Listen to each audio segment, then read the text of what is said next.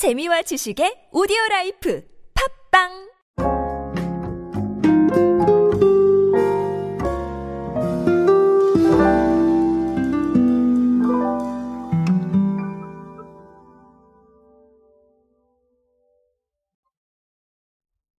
아마 이미 알고 계실 거라고 생각을 합니다. 예전에 있었던 브랜드들이 계속해서 다시 재출시가 되고 있고요. 오늘 말씀드릴 사례도 LF에서 다시 재출시를 했습니다.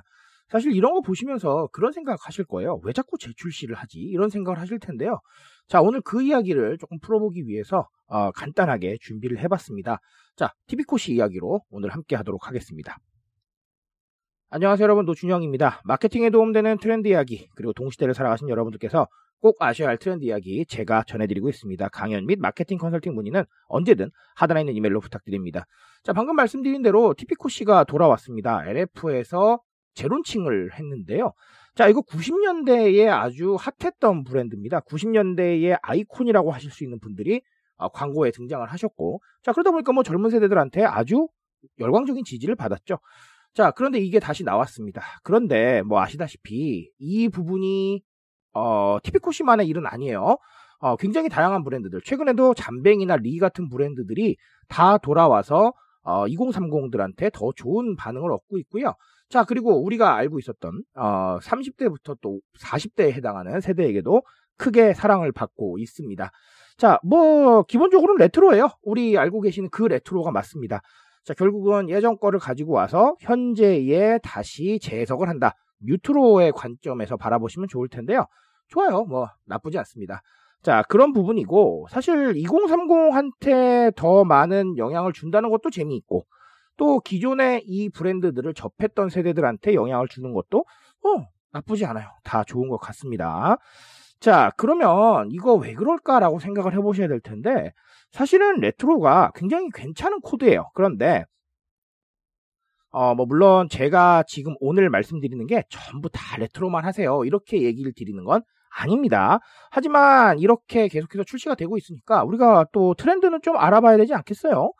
자, 결국은 사실 레트로가 상당히 좋은 부분이 있다라는 게, 2030한테 아까 반응이 좋다라고 말씀을 드렸는데, 결국은 이런 세대들, 즉 경험해보지 못한 세대들한테는 아주 새롭고 즐겁습니다.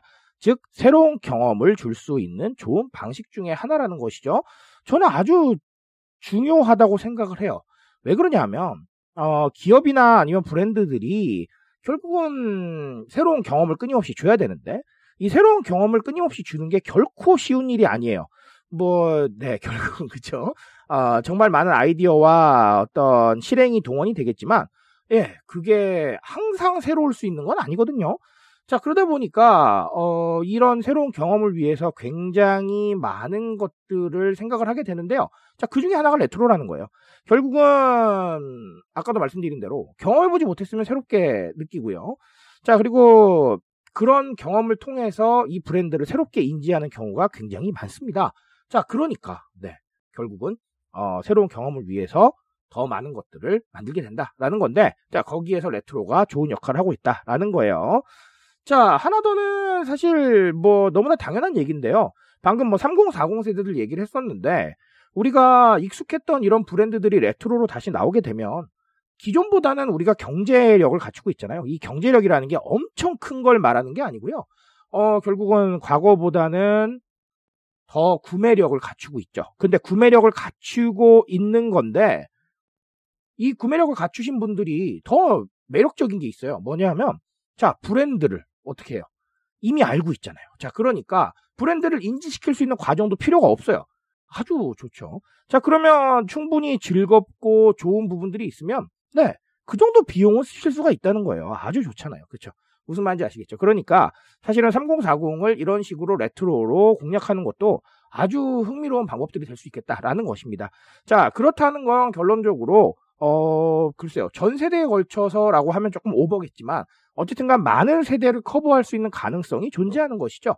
그런 부분들을 위해서 레트로를 동원을 하는 것이고, 그 레트로를 통해서 자, 이런 식으로 소통 방식을 만들어 가는 겁니다. 무슨 말인지 이해하시죠?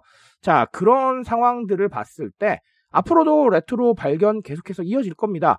이런 식으로 재출시되는 것도 많을 거예요. 자, 그런 부분들이기 때문에 우리가 지금 이 시점에서 레트로에 대해서 고민을 좀 해보시고 좀 접근해보시는 것도 좋을 것 같고요.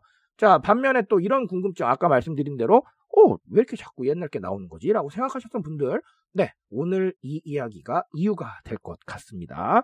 자, 그래서 어쨌든 간 레트로에 대한 부분들 그렇게 인지를 하시고요. 이런 브랜드들 계속해서 또 나오고 사례도 많이 나올 테니까 한번 또 보실 때마다 제가 말씀드렸던 부분 생각해 보시면 아주 재미있을 것 같습니다. 자, 저는 오늘 여기까지 정리 드리도록 하겠습니다. 트렌드에 대한 이야기는 제가 책임지고 있습니다. 그 책임감에서 열심히 뛰고 있으니까요. 공감해 주신다면 언제나 뜨거운 지식으로 보답드리겠습니다. 오늘도 인싸 되세요, 여러분. 감사합니다.